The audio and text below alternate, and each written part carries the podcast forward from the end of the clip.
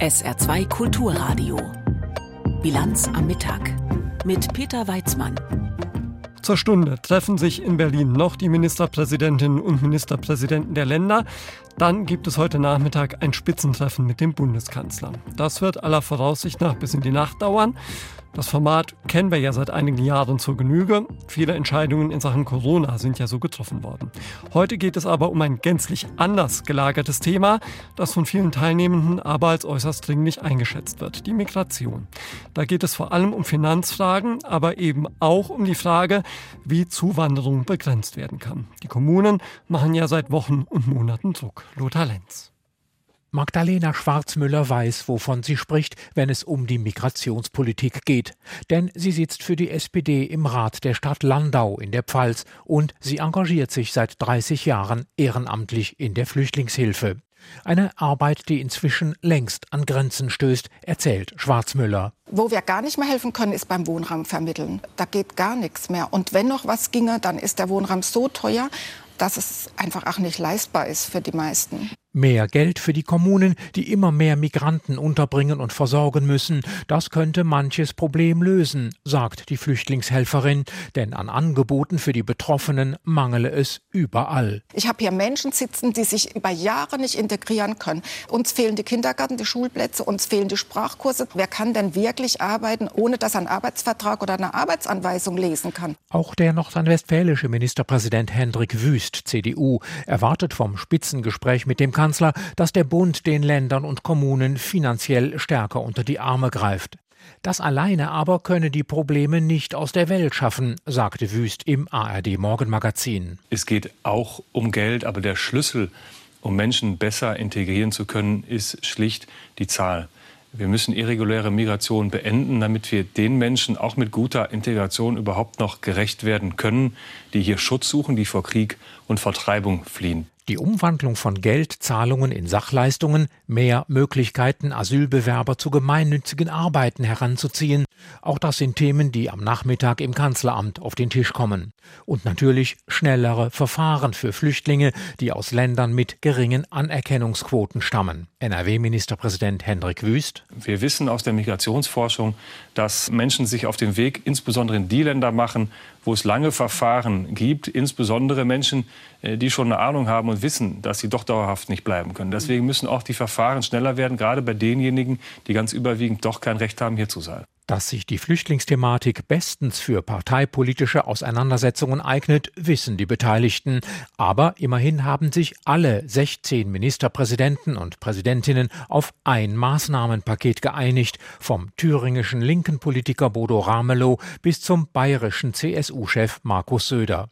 Der SPD-Regierungschef aus Brandenburg, Dietmar Woidke, empfiehlt deshalb, diese Einigkeit auch für konkrete Beschlüsse zu nutzen. Bekämpfung irreguläre Migration, Grenzkontrollen, dann geht es weiter über die Frage Arbeitsaufnahme möglichst schnell, um Integration möglich zu machen. Und es geht um Abschiebung und so weiter und so fort.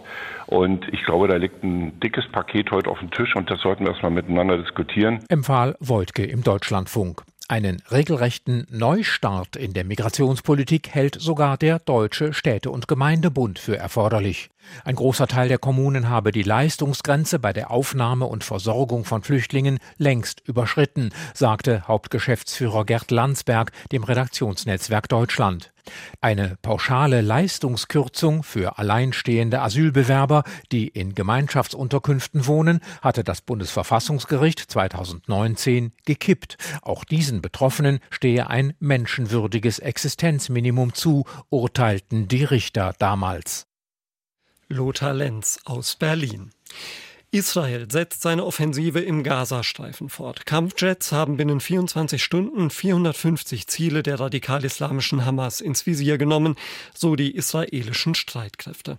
Nach Angaben der von der Hamas kontrollierten palästinensischen Gesundheitsbehörde sind dabei Dutzende Menschen getötet worden. Dabei seien die Bombardements im nördlichen Gazastreifen den zweiten Tag in Folge für mehrere Stunden ausgesetzt worden, damit Zivilisten sicher in den südlichen Teil des Gebiets gelangen können, so die israelische Armee. Auf israelischer Seite wurden seit dem verstärkten Einsatz von Bodentruppen 31 gefallene Soldaten gemeldet. Zur aktuellen Lage in Gaza und Israel Björn Dake. Moshe Tetro steht auf der Salah al-Din-Straße im Gazastreifen mit einem Maschinengewehr in der Hand vor einem gepanzerten Fahrzeug der israelischen Armee. Der Soldat leitet das Verbindungsbüro der israelischen Zivilverwaltung für Gaza. Ich rufe alle Zivilisten im Norden des Gazastreifens dazu auf, in den Süden zu gehen. Der Norden mit Gaza-Stadt ist eine Kriegszone, eine sehr gefährliche Gegend. Die Hamas-Terrororganisation benutzt euch als menschliche Schutzschilde. Geht in den Süden. Dort erleichtern wir die humanitäre Hilfe. احنا بنعطي السماح لادخال المساعدات الانسانيه لجنوب وادي غزه Aufrufe wie in diesem Video der Armee kommen immer wieder. Das Militär wirft tausende Flugblätter ab und verschickt nach eigenen Angaben zehntausende Sprachnachrichten an palästinensische Telefone. Darin ruft sie die Menschen auf, sich über die Salah al-Din-Straße in Sicherheit zu bringen. Für Zivilisten ist es der einzige Weg, den Norden noch zu verlassen, denn die israelische Armee hat Gaza-Stadt nach eigenen Angaben umstellt. Der Gazastreifen ist nach den Worten eines Armeesprechers jetzt in Nord und Süd geteilt. Doch viele Menschen bleiben lieber im Norden. Sie fühlen sich auch im Süden des Gazastreifens nicht sicher. Die Stimmung der Palästinenser fasst Muhammad Dalan so zusammen. Wenn wir unser Zuhause verlassen, verlieren wir unsere Würde. In der Wüste können wir nicht leben, da ist es besser, auf unserem eigenen Land zu sterben. Ihre Warnungen nehmen wir nicht ernst. Wir werden hier bleiben. Dalan steht vor den Trümmern eines Hauses in Khan Yunis im Süden des Gazastreifens. Jacken liegen im Staub, am Straßenrand steht ein ausgebranntes Auto. Auch hier geht die Armee gegen Hamas-Ziele vor. Auch hier gibt es seit Wochen keinen Strom, kaum sauberes Wasser, zu wenig zu essen. Die israelische Armee veröffentlichte in den vergangenen Tagen Hinweise, wonach die Hamas die Menschen aus dem Norden daran hindern würde, in den Süden zu gehen. Und vielen Familien fehlt schlicht der Grund, eine Taxifahrt zu organisieren. All das Gründe, warum weiter viele Menschen im Norden ausharren. Die US-Regierung war am Wochenende von bis zu 400.000 ausgegangen. International laufen die Bemühungen, mehr Hilfe in den Gazastreifen zu bringen. Jordanien hat in der vergangenen Nacht nach eigenen Angaben medizinische Hilfsgüter aus der Luft abgeworfen. Die israelische Armee bestätigt das. Die Aktion sei mit ihr abgestimmt gewesen. Eine humanitäre Feuerpause kommt für Benjamin Netanyahu aber weiter nicht in Frage. Das hat der israelische Ministerpräsident erst gestern bei einem Besuch eines Luftwaffenstützpunktes wiederholt. Ich möchte, dass ihr alle wisst, dass es eine Sache gibt, die nicht eintreten wird. Ohne eine Rückkehr unserer Geiseln wird es keine Feuerpause geben. Das sollten Sie gleich aus Ihrem Wortschatz streichen. Wir sagen das unseren Feinden und auch unseren Verbündeten. Wir werden so lange weitermachen, bis wir sie besiegen. Wir haben keine Alternative. Neben den Geiseln der Hamas sind die Raketen auf Israel ein weiterer Grund, warum sich Netanyahu so kompromisslos gibt. Seit Beginn des Krieges feuerten radikale Palästinenser nach Angaben der Armee mehr als 8100 Geschosse auf Israel. Auch am Morgen heulten wieder die Warnsirenen. Björn Darke war das mit der aktuellen Lage aus Israel und Gaza. Auch am Wochenende hat es bei uns in Deutschland wieder große Demonstrationen gegeben, die sich als pro-palästinensisch verstanden haben. Dabei sind erneut antisemitische Parolen verbreitet worden. In Essen wurden auch Fahnen für einen Kalifatsstaat geschwenkt. Bundeskanzler Scholz hat die Menschen in Deutschland nun zum Schutz von Jüdinnen und Juden aufgerufen. Da gehe es um Zivilcourage. Wer Juden in Deutschland angreift, greift uns alle an, sagte Scholz dem Mannheimer Morgen. Auch in Saarbrücken ist am Samstag wieder demonstriert worden. Mehrere hundert Menschen waren dabei. Und laut Saarbrücker Zeitung ist auf diesem Demonstrationszug unter anderem Kindermörder Israel gerufen worden. Im Oktober gab es demnach auch den Ruf, der ein freies Palästina vom Fluss bis zum Meer propagiert, also die Existenz Israels beenden möchte. Ich habe eben den Antisemitismusbeauftragten des Saarlandes, Professor Roland Rixecker, gefragt, ob das beides als antisemitisch einzuordnen ist. Das sind Rufe, die antisemitisch einzuordnen sind. Kindermörder Israel, das ist ein typisches antisemitisches Stereotyp und die Auslöschung des Staates Israel zu verlangen, ist eben auch antisemitisch, weil es sich gegen den jüdischen Staat, der die Zufluchtsstätte für jüdische Menschen von überall her in der Welt ist, wendet und deren Vernichtung ausspricht. Wir haben aber auch noch viel deutlichere antisemitische Sprüche und äh, Graffiti auch leider im Saarland, in denen der Tod aller Juden verlangt wird und ähnliches. All das überschreitet die Grenzen, die das Gesetz, das Recht den Menschen setzt. Haben Sie das Gefühl, dass im Saarland ausreichend versucht wird, diesem Recht, diesem Gesetz Geltung zu verschaffen, also vorgegangen wird gegen solche Rufe zum Beispiel?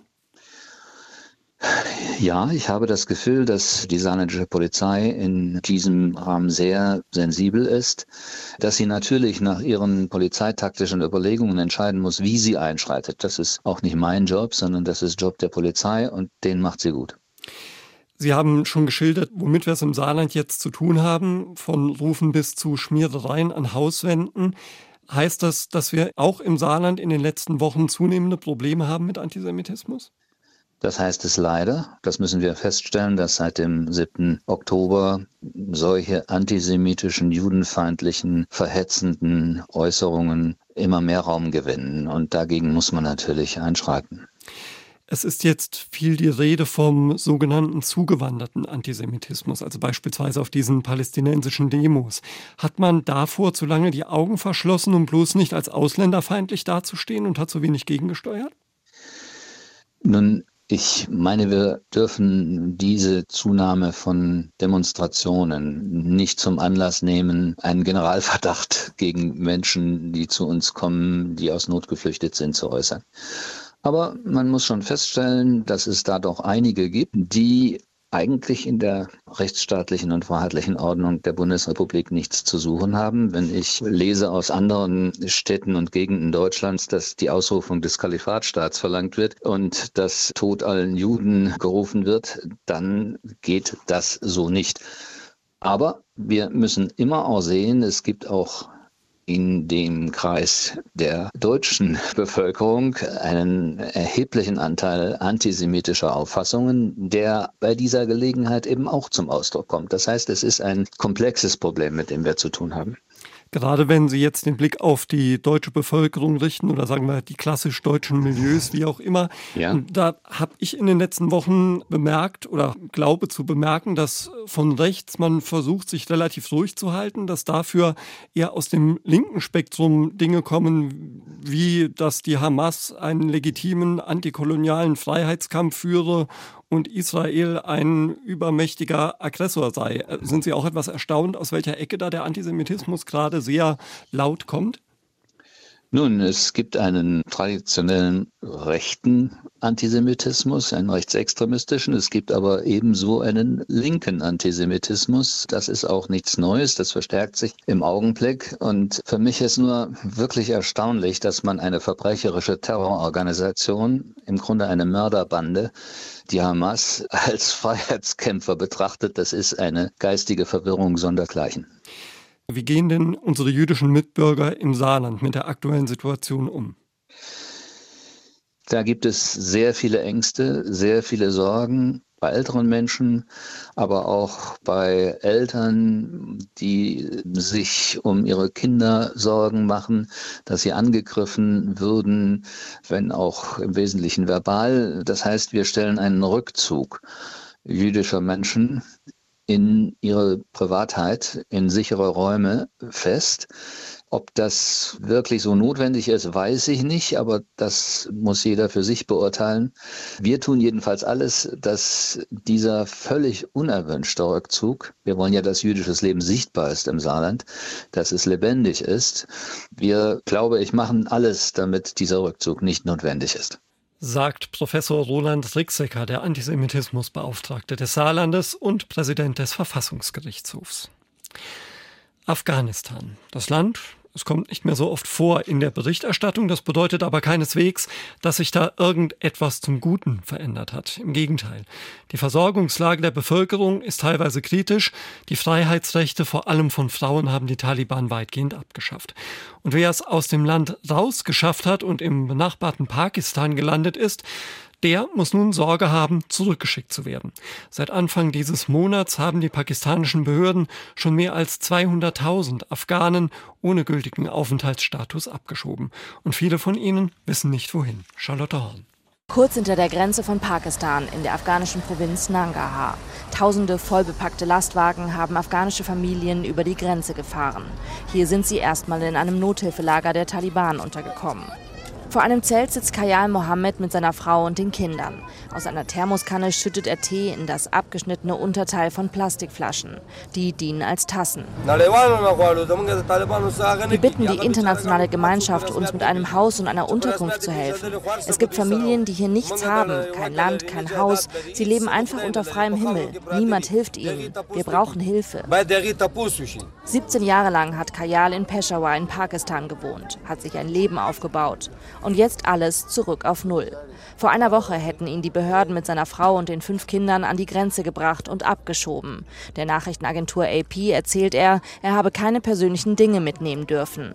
Und bald wird es Winter. Nachts fallen die Temperaturen auf unter 10 Grad. Wärmen können sie sich nur am offenen Feuer. Seine sieben Jahre alte Tochter Hawa sitzt neben ihm. Sie wischt sich die Tränen mit ihrem Kopftuch weg.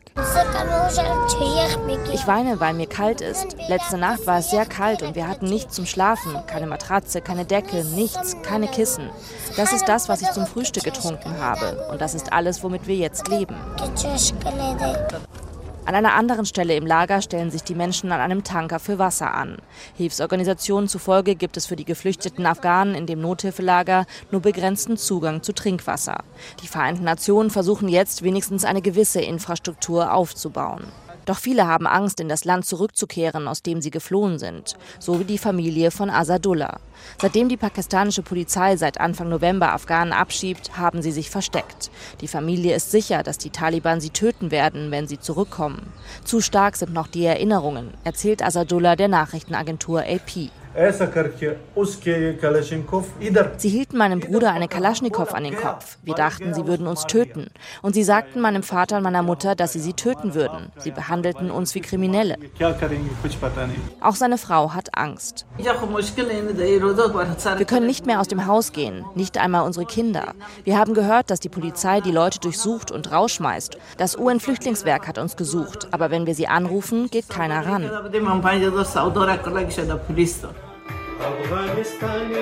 In Peshawar hat eine Gruppe afghanischer Musiker und Künstler inzwischen Einspruch erhoben bei Gericht. Sie protestieren gegen die drohende Abschiebung. Nach der Machtübernahme der Taliban flohen viele Musiker nach Pakistan, denn unter den Taliban ist Musik verboten. Wegen dieser Anordnung müssen die Künstler das Land verlassen. Dabei kamen sie ja gerade nach Pakistan, um Schutz zu suchen, weil ihre Arbeit in Afghanistan verboten wurde. Sie sind in Lebensgefahr. Charlotte Horn hat berichtet hier in der Bilanz am Mittag auf SA2 Kulturradio. Und wir haben für Sie jetzt die Meldungen mit Tanja Philipp Murer. Drei Tage nach dem schweren Erdbeben in Nepal haben die Rettungs- und Suchmannschaften keine Hoffnung mehr, Überlebende zu finden. Nach Angaben eines Regierungssprechers ist die Rettung von Verletzten sowie die Suche nach Leichen abgeschlossen. Nach letzten offiziellen Zahlen wurden bei dem Beben am Freitag 157 Menschen getötet. Fast 4000 Häuser seien beschädigt worden. In Deutschland sind noch nie so viele Wohnungsbauprojekte storniert worden wie im Oktober. Das geht aus einer Branchenumfrage des Münchner IFO-Instituts hervor.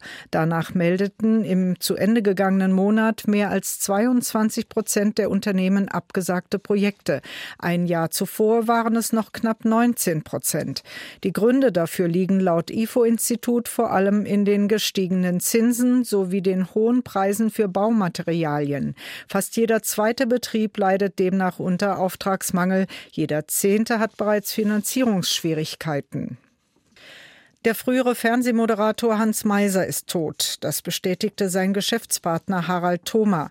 Demnach starb Meiser bereits in der vergangenen Woche im Alter von 77 Jahren in der Nähe von Scharbeutz in Schleswig-Holstein an Herzversagen. Meiser galt mit Sendungen wie Notruf oder Hans Meiser als Vorreiter des Reality-TV und der Fernsehtalkshows im deutschen Privatfernsehen. Mehr schnelles Internet auch im Auto. Das ist nicht nur nötig für autonomes Fahren, das das uns ja immer wieder angekündigt wird, sondern auch schon heute etwa für die Navigation. Aber warum sollte ausgerechnet an den deutschen Autobahnen das Internet schneller funktionieren als in anderen Teilen des Landes? Oder anders gesagt, auch an der Autobahn lahmt das Netz noch zu oft für das, was es mal leisten soll. Deshalb haben Verkehrsministerium und Telekom im Mai ein Abkommen geschlossen, um den Netzausbau vor allem entlang der Autobahnen zu beschleunigen. Und heute ist der bundesweit erste dieser Mobilfunkmasten bei uns im Saarland an der A1 auf dem Parkplatz Schellenbach eingeweiht worden und Oliver Buchholz war für uns dabei. Links rasen die Autos über die A1, rechts auf dem Parkplatz Schellenbach macht künftig ein Mobilfunkmast das Rasen im Internet möglich. Und das keine 40 Meter von der Fahrbahn entfernt. Und das ist etwas Besonderes. Denn bis vor kurzem durfte 40 Meter neben der Autobahn nicht gebaut werden. Das hat der Bund geändert. Rund 400 zusätzliche Mobilfunkmasten der Telekom sollen bis Ende 2027 in Betrieb gehen. Erfreulicherweise geht es jetzt los hier im Saarland. Es gibt natürlich auch noch eine ganze Reihe Erkenntnisse, die wir rausziehen. Genehmigungsprozesse können wir noch schneller werden auf der Landesebene, aber ich freue mich, dass wir jetzt hier bei Eppelborn den ersten Mast errichten. Erklärt der parlamentarische Staatssekretär im Bundesverkehrsministerium Oliver Luxic. Der nun aufgestellte Mast ist erstmal eine mobile Anlage. Eine feste soll bald folgen erklärt Abdurazak Mudesir, Technikchef der Deutschen Telekom. Der kann 5G, der kann fast alles, was eine große Mobilfunkmast überall kann. Der deckt alles, was hier in diesem Radius ist, äh, hauptsächlich hier. Wir stehen jetzt im Moment im Parkplatz von Autobahn, deswegen hauptsächlich Autobahn. Natürlich versorgt der Mast auch die umliegenden Ortschaften mit schnellem Internet. Die Kooperation zwischen Autobahn GmbH und Telekom nimmt aber erstmal gezielt Funklöcher auf den Fernverbindungen in den Blick, sagt der Vorsitzende der Geschäftsführung der Autobahn GmbH Michael Güntner. Unser Ziel ist flächendeckend 5G auf den deutschen Autobahnen zu haben. Wir reden über nichts anderes als über die Digitalisierung der Autobahn und das ist ein ganz, ganz wichtiges Vorhaben. Es gibt gewisse Schwerpunkte. Wir haben einen gewissen Schwerpunkt im Nordosten. Wir haben auch einen im äh, Westen und Südwesten. Auch im Saarland sollen in den nächsten Jahren weitere Mobilfunklöcher entlang der Autobahnen geschlossen werden.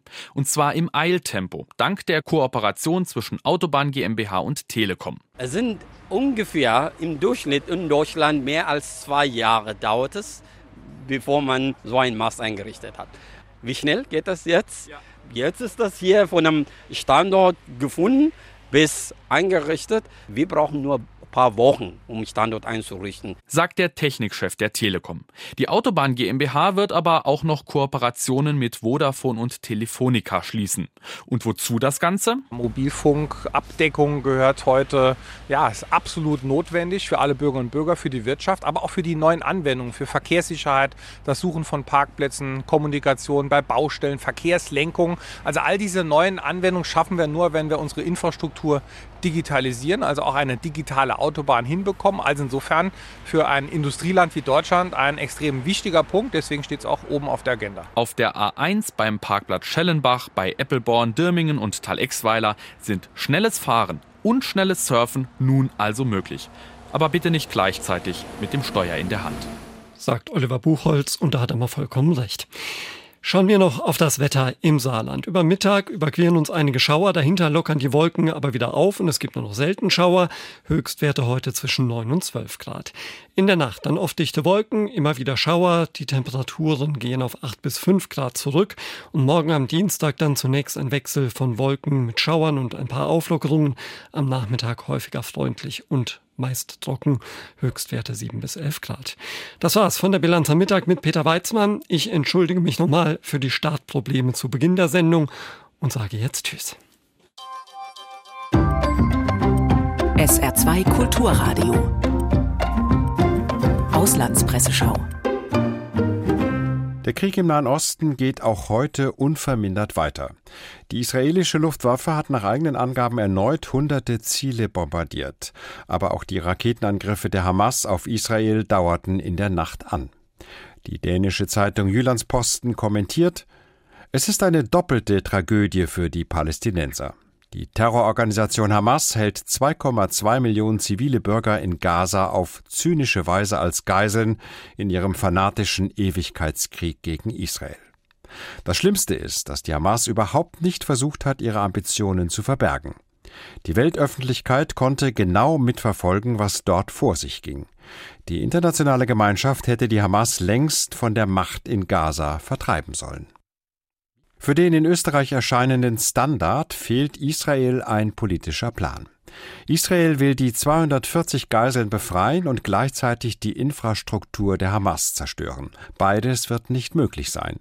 Geiseln lassen sich militärisch nur durch Überraschungsaktionen befreien. Bei ausgedehnten Kampfhandlungen haben sie kaum eine Überlebenschance. Indem die Regierung von Premier Netanyahu eine Waffenruhe, um Verhandlungen eine Chance zu geben, ablehnt, dürfte sie die Rettung der meisten Geiseln zugunsten ihres anderen Ziels, der Vernichtung der Hamas, stillschweigend aufgegeben haben. Daher ist auch Netanyahus Antwort auf die entsprechende Forderung von US-Außenminister Blinken, eine Waffenruhe könne es erst nach der Freilassung der Geiseln geben, nicht ernst gemeint. Die Reise des US-Chefdiplomaten Blinken im Nahen Osten ist auch Thema der Zeitung West France aus Frankreich. Die Israelis müssen aufhören, Gebiete zu besiedeln, die ihnen nicht gehören, und die Palästinenser müssen mit jeder islamistischen Doktrin brechen, die darauf abzielt, die Juden aus Jerusalem zu vertreiben. Spät versucht US-Außenminister Blinken während seiner Reise durch die Region auf eine Stärkung der palästinensischen Autonomiebehörde von Palästinenserpräsident Abbas hinzuwirken. Nach seinem Treffen mit Blinken erklärte sich Abbas gestern bereit, die Kontrolle über den Gazastreifen zu übernehmen, aber nur unter der Bedingung, dass dies Teil einer umfassenden politischen Lösung ist. Dafür ist die Unterstützung der arabischen Länder von grundlegender Bedeutung. Der Kriegsverlauf in der Ukraine ist auch abhängig von der weiteren Entwicklung im Krieg im Gazastreifen, befindet der in Großbritannien erscheinende Telegraph. Ohne ständigen Waffennachschub wird die Ukraine im nächsten Frühjahr mit einer gefährlichen Situation konfrontiert sein. Bis dahin werden die Russen aufgerüstet und weitere Soldaten einberufen haben, um die Tausenden von Gefallenen zu ersetzen. Wie bedrohlich die Lage im Nahen Osten auch sein mag, der Westen darf die Ukraine und die Notwendigkeit, sie im Kampf gegen die russische Aggression zu unterstützen, nicht aus den Augen verlieren. Auch deshalb muss sich der Konflikt zwischen Israel und der Hamas auf die Zerschlagung der Terrorgruppe beschränken und darf sich nicht zu einem größeren Krieg ausweiten. Das waren Auszüge aus Kommentaren der internationalen Presse, zusammengestellt von Michael Hafke.